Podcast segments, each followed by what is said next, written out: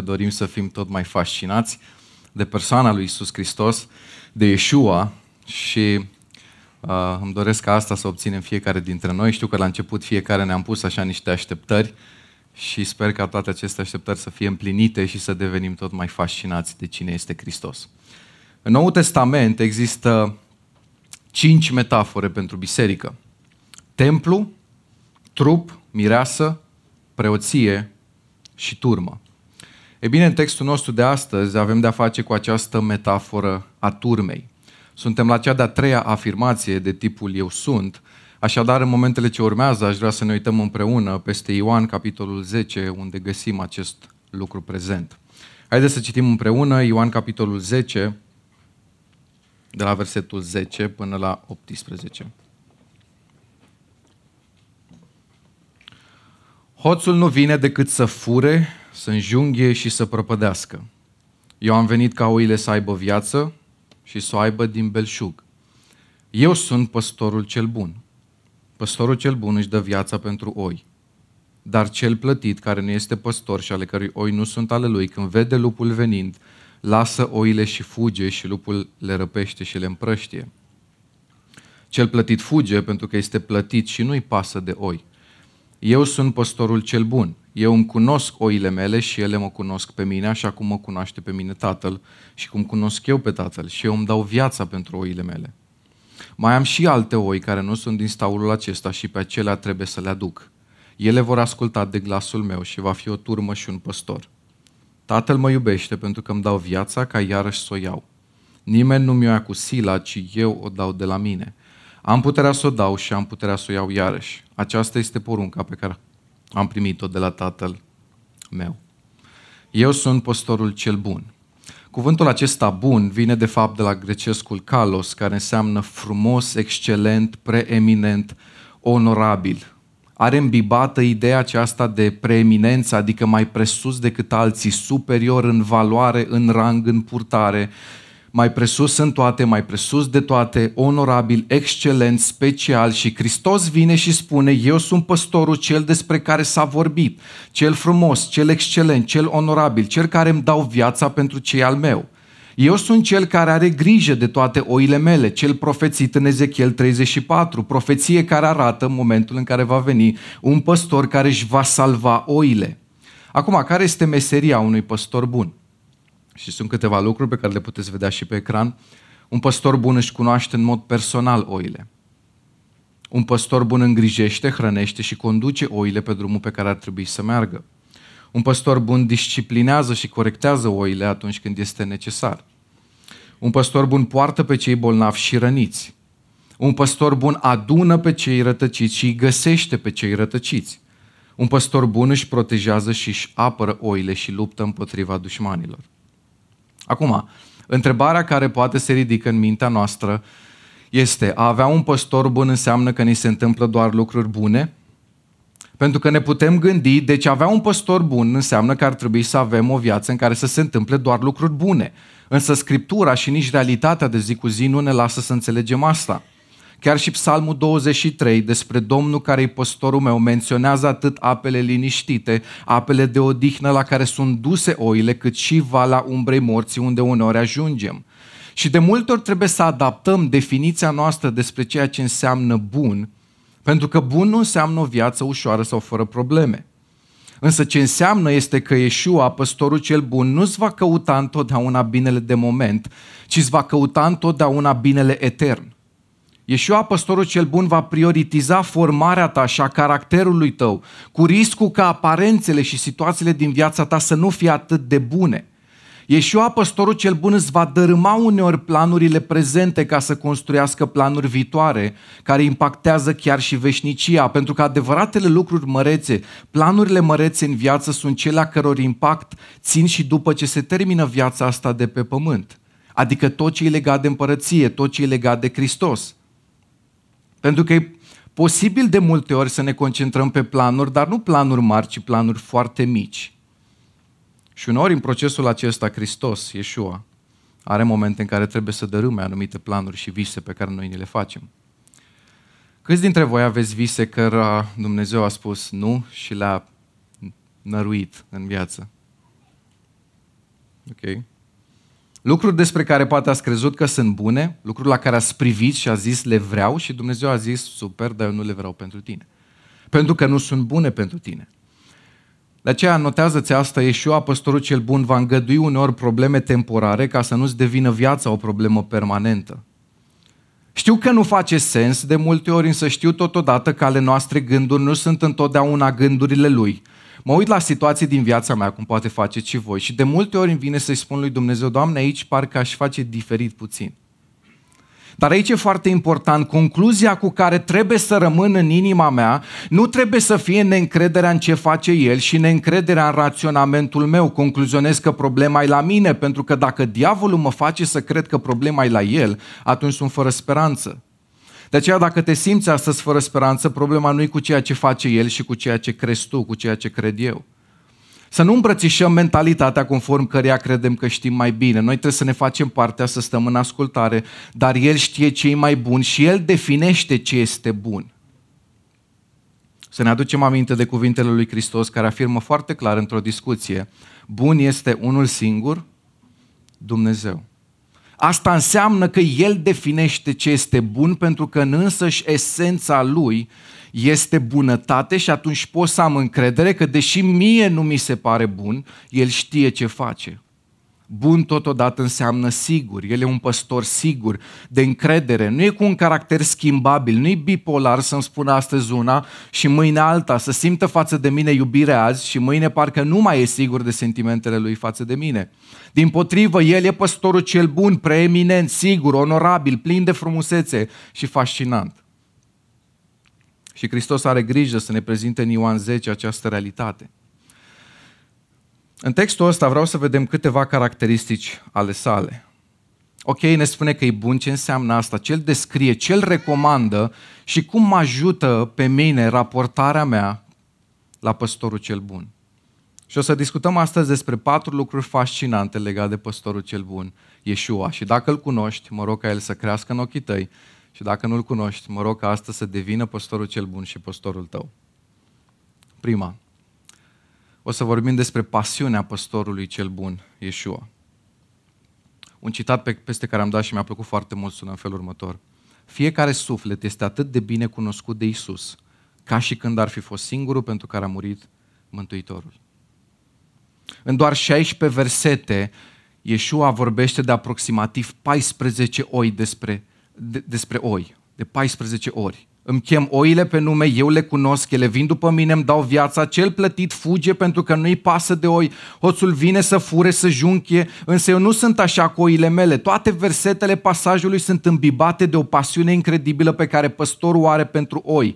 Hai să fiu mai personal, tot pasajul e îmbibat de o pasiune incredibilă pe care păstorul cel bun Yeshua o are pentru tine. Pentru că el are grijă de fiecare oaie în parte ca și cum nu ar mai fi alta pe pământ. Are grijă de fiecare dintre noi care suntem mai lui. Și nu știu dacă vreodată v-ați mirat de aspectul acesta în viață, când ați observat cum Dumnezeu caută să se ocupe de detalii din viața voastră și să lucreze în detalii atât de mici, despre care nici nu ne-am gândit că îi pasă de ele. Și totuși uneori parcă e mai atent față de lucruri din viața noastră la care noi ne privim și poate nu dăm atât de mare atenție. Pasiunea lui e una activă, e una prezentă, n-a fost pasionat doar în trecut, nu s-a pus doar pe o cruce ca apoi să ne lasă să ne descurcăm singuri. El nu e ca un profesor care stă de la distanță și îți dă note, e aproape, păstorul cel bun care stă aproape de oile sale. După cum păstorul merge înaintea oilor, asta face și Hristos cu poporul său, Ioan zece cu patru, după ce și-a scos toate oile, merge înaintea lor. Cărarea, viața poate să fie aspră de multe ori, dar Iisus a mers pe calea aceasta, picioarele sale au călcat pe spinii ascuțiți pentru a face calea mai ușoară pentru noi. Orice povară pe care ești chemat să o porți a fost purtată mai întâi de Hristos. Și astăzi aceeași inimă iubitoare e deschisă pentru noi, e deschisă pentru tine. Mâna care a fost străpunsă e astăzi întinsă pentru noi, să binecuvinteze, să restaureze, să răscumpere. Și și astăzi, în continuare, pasiunea păstorului sunt oile sale, despre care afirmă atât de clar în versetul douăzeci și opt. În veac nu vor pieri și nimeni nu le va smulge din mâna mea. pasionat, protectiv, gata să facă orice pentru oile sale și nu doar gata să facă orice declarativ, ci a făcut deja totul, dându-și viața ca preț de răscumpărare pentru tine. Cineva a spus și mi-a plăcut foarte mult ideea aceasta, că Mântuitorul ar fi trecut prin agonia Calvarului, chiar dacă prin aceasta n-ar fi fost mântuit decât un singur om. Să fi fost vorba doar despre tine și ar fi făcut-o. Atât de personală e jertfa lui Hristos, pentru că din păcate privim subiectul acesta ca fiind un subiect foarte general. E, a făcut-o pentru toți. Mântuitorul ar fi trecut prin agonia Calvarului, chiar dacă prin aceasta ar fi însemnat să-și dea viața doar pentru tine.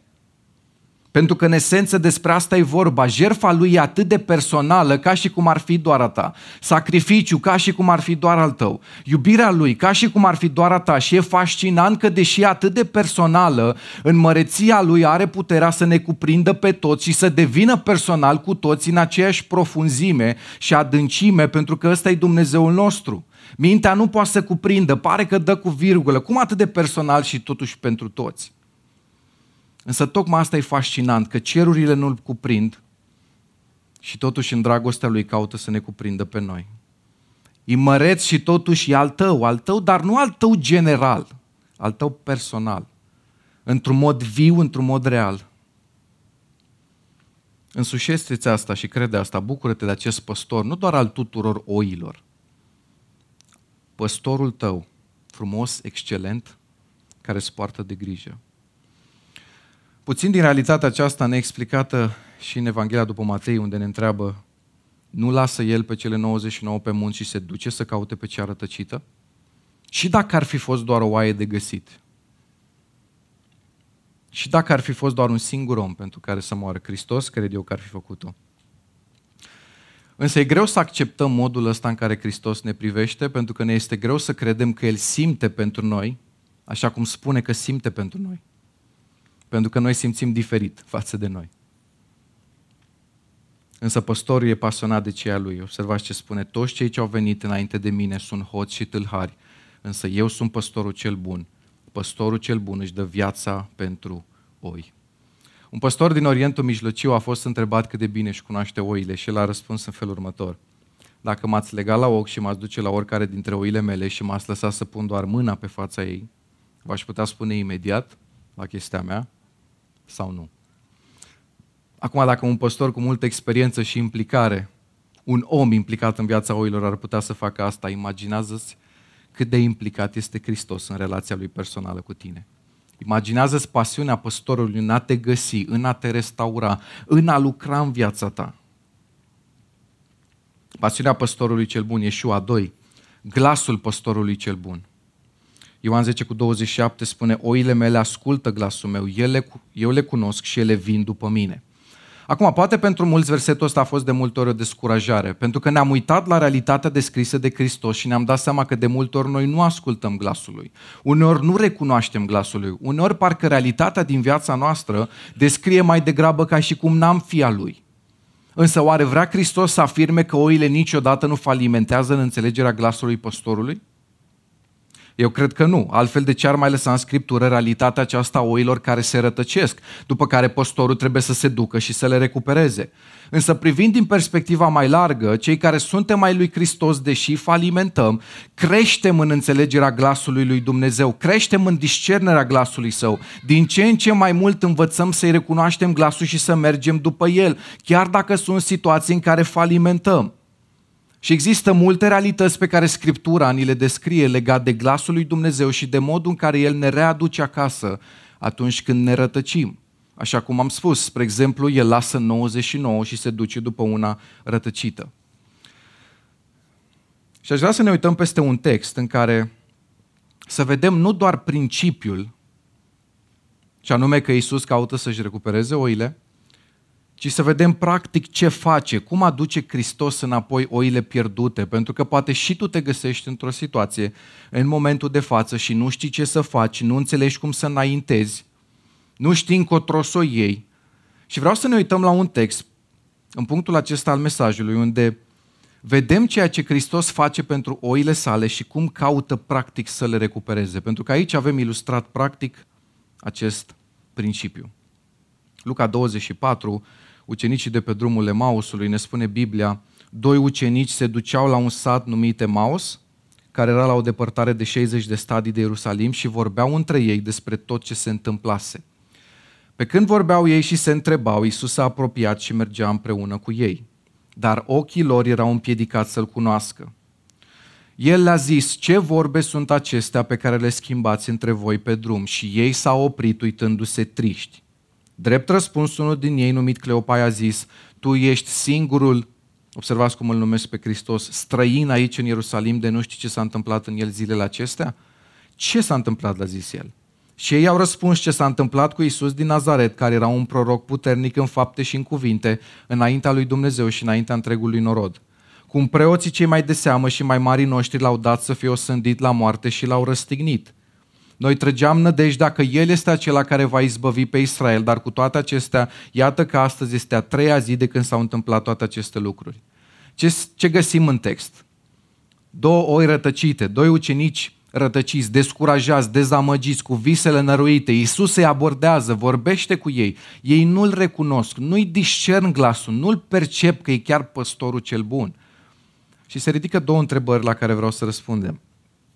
Prima, când ajungi să te simți rătăcit, pierdut și nu știi ce să faci cu viața ta, nu știi cum să iei deciziile, când Dumnezeu ți este străin, care-i problema pe care Iisus o identifică în viața ta și în viața mea? Cu alte cuvinte, de ce ajungem acolo? Și Biblia ne răspunde prin cuvintele lui Hristos, Luca douăzeci și patru, versetul douăzeci și cinci, nepricepuților și zăbavnici cu inima când este vorba să credeți tot ce au spus prorocii, adică când vine vorba să credeți Scriptura. Iisus identifică rătăcirea lor, dezamăgirea lor, necredința lor, cu necredința lor în Scriptură, cu superficialitatea lor de a crede cuvintele lui Yeshua. Știu că te frământă, poate în dimineața asta, o situație anume, însă orice situație te frământă, realitatea implicării și purtării lui de grijă pe care Scriptura te asigură că ți-o oferă păstorul cel bun nu se schimbă, pentru că păstorul cel bun nu se schimbă. Însă cea mai importantă busolă a vieții tale în discernerea, dacă vrei, glasului lui Dumnezeu, este Scriptura. Dacă o pierzi pe asta, o să te simți pierdut și tu. A doua întrebare. Cum abordează Yeshua, Iisus, recuperarea unor oi rătăcite? Și puteți să vedem asta tot în text, Luca douăzeci și patru cu douăzeci și șapte. Și a început de la Moise și de la toți prorocii și le-a explicat în toate Scripturile ce era cu privire la el.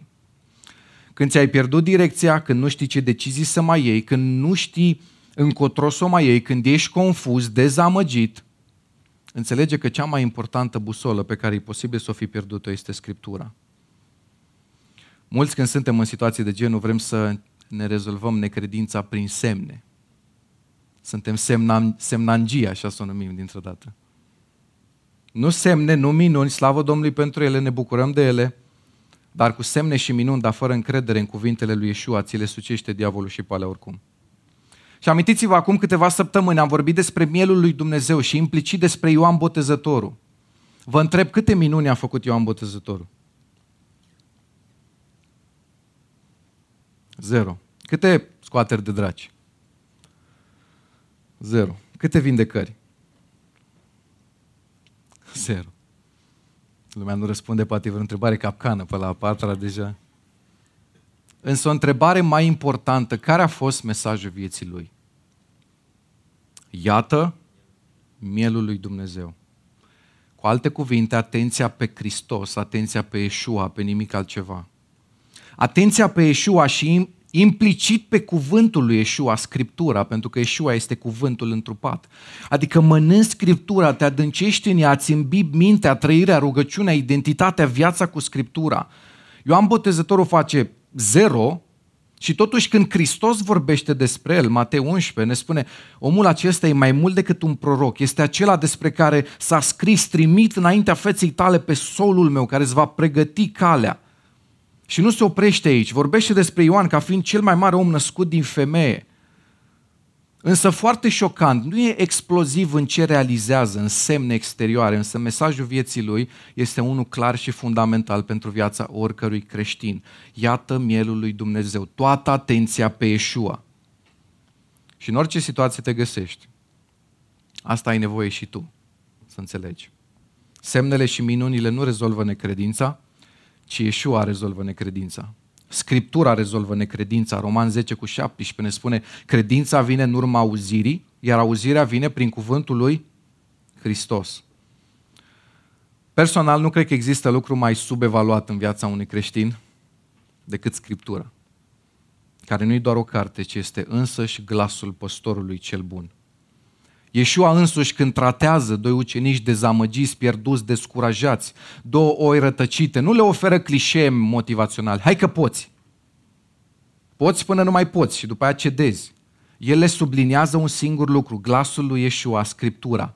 De aceea, măsura în care adâncești în relația ta personală, te adâncești în relația ta personală cu cuvântul, este de fapt măsura cât îți dorești de fapt să cunoști glasul păstorului cel bun. Și poți să-ți notezi asta oamenii care au parte de cea mai puțină călăuzire și înțelegere a glasului lui Yeshua, păstorul cel bun, sunt oamenii care sunt cei mai superficiali în relația lor cu cuvântul lui Yeshua, Scriptura. Excepție de aici fac oamenii care sunt întorși de curând la Dumnezeu. E normal să dureze, e normal să fie un proces. Dar dacă sunt ani de zile de când umbli cu Dumnezeu și pare că nu crești deloc în subiectul ăsta al discernerii, aici este prima problemă pe care poate ar trebui să o verifici. Iisus, pe drumul ăsta al Emausului, le oferă ucenicilor cel mai important studiu biblic care a fost dat vreodată. Biblia ne spune că erau șaizeci de stadii, asta cerea aproximativ două ore de mers pe jos. Și în aceste două ore Hristos le predică puțină teologie sistematică, îi trece prin mai multe episoade. Scriptura spune că a început de la Moise și de la toți prorocii și le-a explicat în toate scripturile ce trebuiau să înțeleagă cu privire, privire la el. Le-a adus împreună adevăruri despre Iisus care aveau menirea să le clarifice perspectiva. E foarte interesant că atunci când avem și noi incertitudini, frământări, îndoieli, Hristos ca răspuns vrea să ne explice adevăruri despre El, pentru că noi de asta avem nevoie atunci.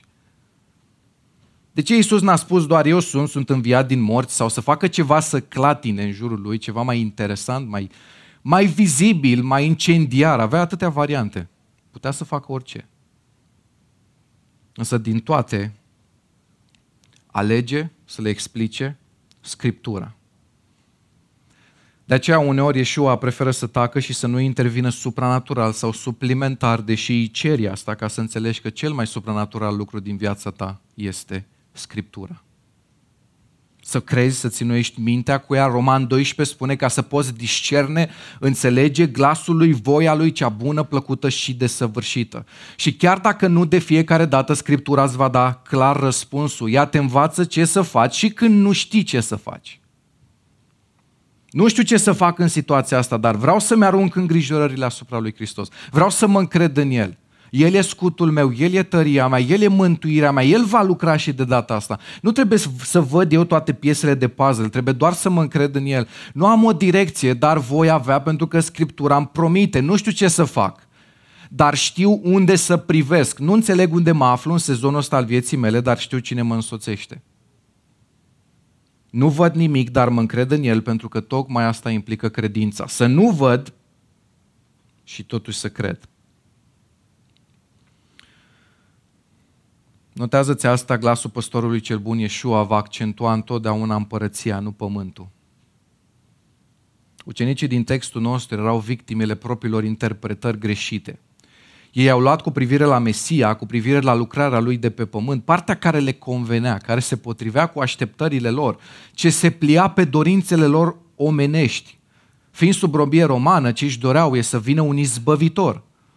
Observați în modul în care se exprimă în text. Noi credeam că El va fi acela care o să izbăvească pe Israel. Au crezut că schimbarea pe care o va face Mesia va fi una națională.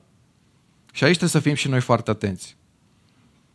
Când în deciziile pe care le luăm, când în discernerea glasului lui Dumnezeu, așteptările și mai ales deciziile noastre au în vedere întotdeauna, în primul rând, îmbunătățirea aspectului pământesc, cu riscul de a sacrifica spiritualul, puneți mari semne de întrebare. Când, spre exemplu, oamenii sacrifică principiile de dragul dorințelor, trebuie să ne punem semne de întrebare. Când, alt exemplu, oamenii sacrifică biserica pentru muncă, trebuie să ne punem semne de întrebare. Când primează umanul, pământescul, nu împărăția, trebuie să ne punem semne de întrebare.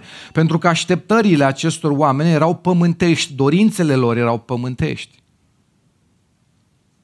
Și aici e un aspect interesant. Iisus a fost pentru ei un străin, pentru că așa îl numesc, nu pentru că la Iisus era problema, ci pentru că la ochilor era problema, la interpretările lor, la așteptările lor.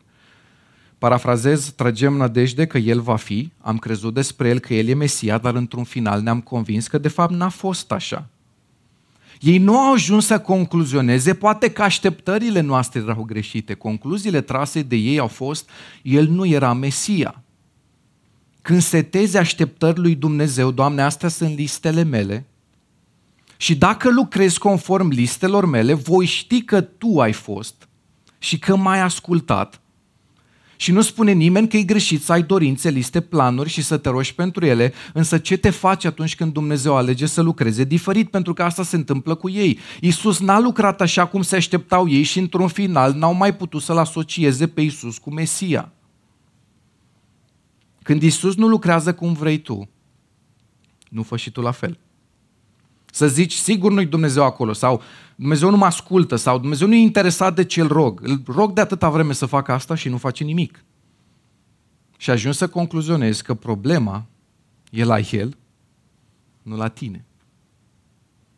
Dovada că El te ascultă nu este că face cum îl rogi tu de fiecare dată. Dovada că El te ascultă este că lucrează cum îl rogi atunci când e bine pentru tine și că lucrează diferit de cum îl rogi atunci când nu-i deloc ok pentru tine. Și mai mult decât atât, harul de care avem parte, cu care ne-am obișnuit, nu e în primul rând că răspunde sau că lucrează, ci faptul că e interesat de noi, Dumnezeu Universului, gândește-te la asta, care n-are nevoie de nimeni și de nimic, însă și faptul că ne aude, că ne ascultă. Însă ne-am obișnuit cu asta, ne-am obișnuit și avem pretenția să credem că trebuie să lucreze cum vrem noi. Și când nu o face, facem exact ca ucenicii din text, ne uităm la Iisus și îl numim, sau îl simțim, sau îl privim, străin. Notează-ți asta, așteptările tale te pot împiedica să recunoști glasul lui Yeshua atunci când lucrează diferit de așteptările tale. Nu pune limite lui Dumnezeu, nu încerca să îi pui garduri, Doamne, mi-e așa să-mi vorbești, în viața mea așa să lucrezi, pe mine să nu mă pui vreodată în situația asta. Spune așteptările tale, roagă-te, dar într-un final afirmă ceea ce a afirmat și Hristos. Totuși, facă-se voia Ta, nu voia mea. Și apropo, de multe ori, lucrul de care ești cel mai dezamăgit, că Yeshua nu l-a făcut în viața ta, e cel mai fascinant mod în care El putea să lucreze în viața ta. Și asta nu e ignoranță, asta e credință. Știm că El știe mai bine.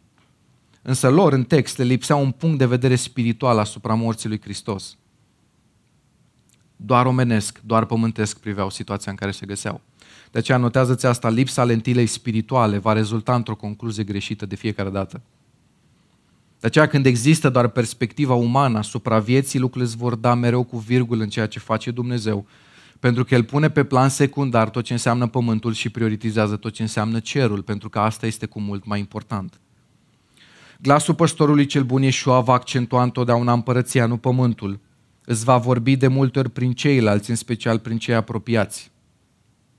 Foarte important. Mulți dintre noi cerem să ne vorbească, dar vrem să ne vorbească, dar nu prin alții. Ne e mai greu să primim glasul lui Dumnezeu, poate prin alții, printr-un sfat, prin cineva care se apropie de tine și îți spune ceva din Scriptură, spre exemplu. Vrem ceva mai supranatural și observați ce se întâmplă de fapt în text. E foarte interesant, exact înainte să pornească pe drumul ăsta spre Emaus, Dumnezeu a încercat să-i prevină și să-i, să-i facă să nu se ducă în direcția aia. Uitați ce se întâmplă în versetul douăzeci și doi. Zice, încă niște femei de ale noastre ne-au pus în uimire, s-au dus dis de dimineață la mormânt, nu i-au găsit trupul și au venit și au spus că ar fi văzut și o vedenie de îngeri care ziceau că El este viu. Observați exprimarea textului, niște femei de ale noastre, adică cel mai probabil persoane apropiate lor. Nu s-a oprit un necunoscut pe stradă și le-au zis, băi, vezi că Iisus a înviat. Era cineva pe care cunoșteau, în care probabil aveau și încredere. Dumnezeu a încercat să le vorbească prin alte persoane, însă ei au alungat cu foarte multă ușurință cuvintele respective.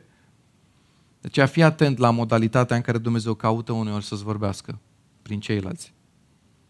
Și al treilea lucru aici, glasul păstorului cel bun, Yeshua, El îți va clarifica incertitudinile în cadrul comunității, nu în afara ei. Observați momentul exact în care au realizat că Iisus nu era străin, că era de fapt Hristos. Versetul treizeci, pe când ședea la masă cu ei, a luat pâinea și după ce a rostit binecuvântarea, a frânt-o și le-a dat-o. Atunci li s-au deschis ochii și l-au cunoscut, dar el s-a făcut nevăzut dinaintea lor. În timp ce Iisus a rupt pâinea, ce este asta? O practică a bisericii, nu-i așa? În timp ce Iisus i-a slujit la masă, slujire, cei doi ucenici l-au recunoscut. A fost felul în care Iisus a rupt pâinea, au văzut semnele cuielor în mâna lui, a fost modul unic în care Iisus slujea, nu știm, dar un lucru e sigur, că în momentul în care Iisus a luat pâinea, a mulțumit, a rupt-o și le-a dat-o, l-au recunoscut. Era o experiență prin care ei mai trecuseră. Însă dacă viața ta nu conține evenimente din preajma lui Yeshua și a ucenicilor săi, chiar dacă va face ceva fix în fața ta, nu va face click. Nu vei realiza, nu te vei prinde că a fost el. Unde să ți se clarifice lucrurile dacă nu în comunitate? Unde să înveți mai mult să recunoști glasul dacă nu împreună cu oamenii lui? Nu putem să ne amintim sau să discernem lucruri legate de glasul lui Dumnezeu atâta timp cât noi nu avem contact cu ele. De aceea când există întâlniri din practica bisericii, cină, grup mic, program de duminică, fii prezent, nu le socoti ca fiind opționale. Nu fi un fel de Maradona, da? Să driblezi întâlnirile. Am mai păcălit o săptămână. Pentru că dacă viața ta nu conține evenimente din preajma lui Yeshua, când Yeshua îți va vorbi, nu-l vei înțelege. Dacă te confrunți cu neclaritate legată de glasul lui Dumnezeu, întreabă-te astea trei lucruri. Accentuezi împărăția sau pământul? Ești deschis la glasul păstorului cel bun Yeshua atunci când alege să-ți vorbească prin alții? Sau ești încăpățânat? Și trei, ești tu în comunitate? Știi, rugăciunea noastră cred că n-ar trebui să fie atât de mult, Doamne, vorbește-ne mai mult, pentru că El o face, ci mai degrabă, Doamne, deschide-mi urechile ca să învăț să-ți recunosc glasul. Pentru că Biblia spune, oile ascultă glasul meu. Nu cu glasul e problema și nu cu păstorul e problema. De multe ori la noi este problema. Cred că asta e una din cele mai grele întrebări la care să răspunzi. Pentru mine personal mi se pare cea mai dificilă. Atunci când ești întrebat, cum să fac să recunosc glasul lui Dumnezeu? Și întrebarea, de ce spun că e complicată, nu e pentru că nu avem principii în Scriptură, ci pentru că de cele mai multe ori oamenii vor un răspuns rapid la un subiect atât de complex, profund și fascinant. Adică gândește-te, întreb cum să recunoști glasul aceluia care a creat universul fără să ridici niciun deget, doar a zis să fie și a fost fără niciun efort, acel Dumnezeu care n-are nevoie de nimeni și nimic și e interesat de mine până când până într-acolo încât să-mi vorbească, acel Dumnezeu care vine și moare în locul meu. Și când adun toate piesele astea de puzzle și realizezi cine-ți vorbește, ar trebui să producă în noi o reverență adâncă atunci când punem întrebarea asta, cum să-i recunosc glasul? Pentru că de cele mai multe ori nu din reverență o punem, ci din nemulțumirea că nu reușim să-l auzim, să-l ascultăm, să-l înțelegem. O punem cumva supărați că, Doamne, dar de ce nu reușesc să te înțeleg? Fă lucrurile mai clare. Notează-ți asta, fără o viață fascinată de Yeshua, nu te poți aștepta să ai o viață plină de glasul lui. Nu glasul trebuie să te fascineze în primul rând, atenție, ci persoana lui. Când te fascinează mai mult glasul, e pentru că are mai multă legătură cu tine, relația ta cu el. Când te fascinează mai mult persoana, persoana lui, atunci inima ta e pe traiectoria corectă și când inima ta e pe traiectoria corectă, recunoașterea glasului va fi întotdeauna un proces în care vei crește tot mai mult. Pasiunea păstorului, glasul păstorului, inima păstorului. trei. Yeshua nu are doar un glas pe care să-l discernem, ci și o inimă pe care trebuie să o înțelegem și să o cunoaștem. Și poți să-ți notezi asta, viața noastră de credință va cunoaște noi dimensiuni atunci când ce încercăm să înțelegem pe drumul vieții nu se mai limitează la noi, ci se extinde la persoana lui și la inima lui. Și vă dau câteva exemple. Când înțelegi inima lui față de familie, care știi că e o imagine a lui Hristos și biserica, frământările tale nu se mai limitează doar la situațiile dificile prin care treci și la ce poate să-ți descoperi asta despre inima lui Dumnezeu, despre inima ta.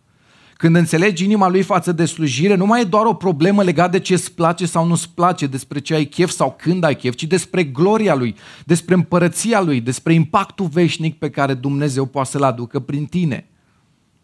Când înțelegi inima lui față de oamenii din lume, nu se mai limitează doar la oamenii ăștia nu-L cunosc pe Dumnezeu, ci începe să te doară pentru ei. Notează-ți asta, inima noastră când e fascinată de inima lui Yeshua, deciziile noastre vor fi afectate de voia lui. De foarte multe ori ne uităm la David, Ieremia, Moise și spunem, băi, cât de clar le vorbea Dumnezeu. Au înțeles voia ta, au înțeles ce vrei de la ei. Și ne dorim să ne vorbească ca și lor, dar atenție, foarte important. Nu știu dacă ne dorim să trăim vieți ca ale lor. Acolo e problema. Dacă trăim ca ei, nu pot să-ți garantez că îți va vorbi exact cum le-a vorbit lor, pentru că Dumnezeu are planul lui și modul lui specific, dar ce pot să-ți garantez e că va face în viața ta ce a făcut și în viața lor. Te va fascina o viață întreagă, te va ghida o viață întreagă și va face ca viața ta să fie o jertfă prin care împăratul să-și extindă împărăția, prin care păstorul te va ghida și pe tine, dar și pe alții ca să ajungă în staul, în siguranță, în brațele păstorului cel bun. De aceea caută nu doar principii învățate de la oamenii Scripturii, ci vieți trăite ca ale lor.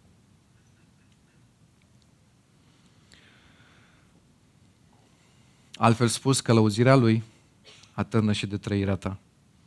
Nu e factorul principal, nu vrem să predicăm o evanghelie centrată pe om. Nu depinde în primul rând de tine, depinde de el, dar depinde și de noi și de cum trăim. Și al patrulea lucru, pasiunea păstorului cel bun, Yeshua, glasul păstorului cel bun, inima păstorului cel bun. Și patru, ceea ce găsim într-un mod insistent în text, oile păstorului cel bun, Yeshua. Versetele douăzeci și șapte până la douăzeci și nouă spun în felul următor. Oile mele ascultă glasul meu. Eu le cunosc și ele vin după mine. Eu le-o da viață veșnică, în veac nu vor pieri și nimeni nu le va smulge din mâna mea. Tatăl meu care mi le-a dat este mai mare decât toți și nimeni nu le poate smulge din mâna tatălui meu. Și vreau să vă citesc ceva foarte interesant. Păstorii din Orientul apropiat obișnuiau să stea undeva în afara țarcului, să scoată un sunet specific lor, care era un sunet cunoscut de oi. Când acestea auzeau sunetul scos de păstor, se strângeau în jurul lui. Însă păstorul nostru nu doar că stă afară și scoate un sunet pe care toți să-l recunoaștem, ci el scoate un sunet specific pentru fiecare oaie. Ne vorbește specific fiecare dintre noi. El ne vorbește, dar nu doar la comun, ci nu mereu în același fel tuturor. El are o relație personală, dar și specială cu fiecare dintre noi. Isaia patruzeci și trei ne spune acum, așa vorbește Domnul care te-a făcut, Iacove, și Cel ce te-a întocmit, Israele. Nu te teme de nimic, căci eu te izbăvesc, te chem pe nume, ești al meu. Yeshua este păstorul, noi suntem oile. Și în cazul în care ai crezut că ești uitat, că nimeni nu te știe, dacă ești al lui Hristos, asta e o mare încurajare pentru tine. El, păstorul cel bun, te știe, te cunoaște pe nume. Nu ești invizibil pentru el, chiar dacă poate unor pentru oamenii îți pare că ești. Nu ești prea import, puțin important pentru el. El te cunoaște, îți știe numele, îți vorbește pe nume. Versetul patru spune, după ce și-a scos toate oile, merge înaintea lor și oile merg după el. Cu alte cuvinte, nu lasă niciuna în urmă. De aceea nu te va îngrijora, nu te îngrijora, el nu te va uita nici pe tine niciodată. Siguranța noastră nu-i din lumea asta, siguranța noastră nu-i ceva impersonal, nu-i ceva de neatins, siguranța noastră are un nume, asigurarea noastră are un nume, salvarea noastră are un nume și numele lui este Yeshua, Iisus Hristos. Niciun alt nume nu ne poate salva, niciun alt nume nu ne poate restaura, niciun alt nume nu ne poate vindeca inima, niciun alt nume în afară de Yeshua. El e călăuza noastră în haosul lumii, asigurarea noastră în prezent și în viitor. Și conform textului, el este cel ce ne oferă viața din belșug. Întrebarea se ridică, ce înseamnă viața din belșug? Viața din belșug înseamnă o viață trăită în prezența lui Yeshua. Acolo găsim belșugul. Nu are de-a face cu ceea ce ai, cu ceea ce deții, ci cu cel care te deține pe tine, adică Yeshua. El nu a venit ca noi să avem o viață caracterizată toată ziua de frică, de anxietate, de frică, de îngrijorare, de depresie. El nu a lăsat cerul ca eu sau tu să trăim ca și cum el n-ar fi venit. A venit să ne aducă la viață, să fim vii, să fim plini de speranță și cu încrederea ancorată în El. A venit pentru că îi pasă de noi. A venit să ne dea aceeași viață care există între El și Tatăl. Și nu doar atât, dar El și-a dat viața Lui, ca noi să putem să avem asta. De aceea notează-ți, dacă vrei, viața din belșug înseamnă viața lui Yeshua în mine. În Orientul Mijlociu din acea vreme, păstorul era responsabil de fiecare oaie din turmă.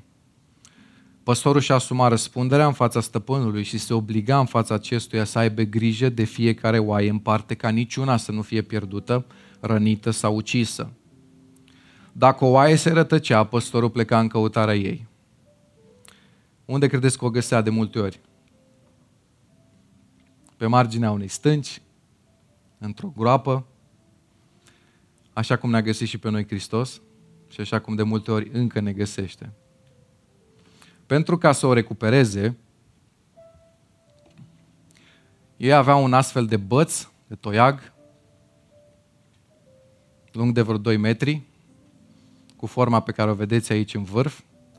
De ce era nevoie de forma aceasta? Pentru că trebuiau să plece după ea, în groapă, să o apuce și să o scoată de acolo. Acum, întrebarea pe care vreau să vă pun e, credeți că era dureros pentru oaie atunci când era scoasă de acolo? Vă spun că da. Însă durerea respectivă nu era nimic în comparație cu ceea ce s-ar fi întâmplat dacă ar fi lăsat-o acolo, în groapă. De aceea nu te mira în momentul în care te depărtezi de Iesua, Păstorul cel bun, și mai simți toiagul. Biblia ne prezintă această realitate în Psalmul douăzeci și trei, pe care o să-l citim imediat. Despre cum toiagul și noiaua lui ne mângâie. Ciudate versete. Însă asta face Iesua, Păstorul cel bun. Pornește în căutarea noastră de fiecare dată când ne rătăcim, de fiecare dată când ne depărtăm de turmă.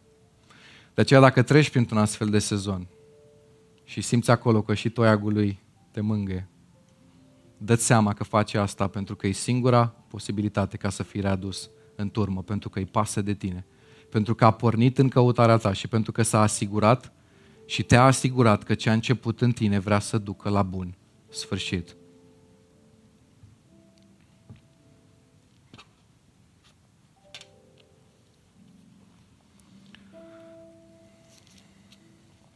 Psalmul douăzeci și trei, poate unul dintre cele mai cunoscute din Scriptură, spune: Domnul este păstorul meu, nu voi duce lipsă de nimic. El mă paște în pășuni verzi și mă duce la ape de odihnă. Îmi înviorează sufletul și mă povățuiește pe cărări drepte din pricina numelui Său. Chiar dacă ar fi să umblu prin valea umbrei morții, nu mă tem de niciun rău, căci Tu ești cu mine. Toiagul și nuiaua Ta mă mângâie. Tu mi întinzi masa în fața potrivnicilor mei, îmi ungi capul cu un de lemn și paharul meu este plin de dă peste el. Da, fericirea și îndurarea mă vor însoți în toate zilele vieții mele și voi locui în casa Domnului până la sfârșitul zilelor mele. Cum credeți că se comporta oaia în momentul în care toiagul ăsta era pus după el, după ea? Credeți că fugea de păstor? Nu, pentru că își dădea seama că are nevoie de ajutor. De aceea nu te ascunde nici tu de Iesua care te caută, chiar dacă ești al lui Hristos. Chiar dacă nu ești și simți chemarea lui Iesua, nu te ascunde și nu fugi. Chiar dacă simți toiagul, ai nevoie de el. Dacă ești într-un sezon în care îți vine să te ascunzi, dă-ți seama că doar în brațele păstorului poți să fii în siguranță. Doar în brațele lui Iesua poți să fii sigur. Observați ce spune Isaia patruzeci. El își va paște turma ca un păstor, își va strânge miei în brațe și îi va lua la piept.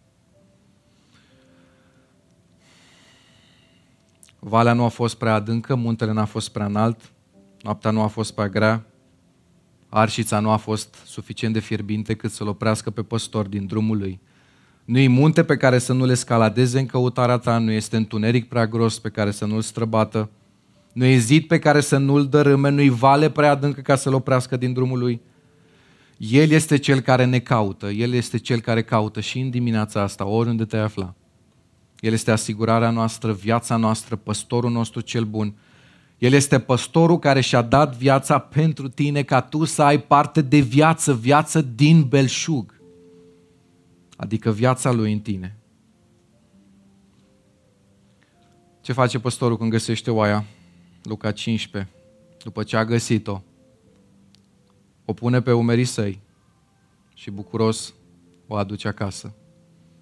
Și amintiți-vă la primul mesaj din serie, cum Cristi ne-a explicat, că în momentul în care oaia este pusă pe umăr, capul ei ajunge în, în dreptul inimii.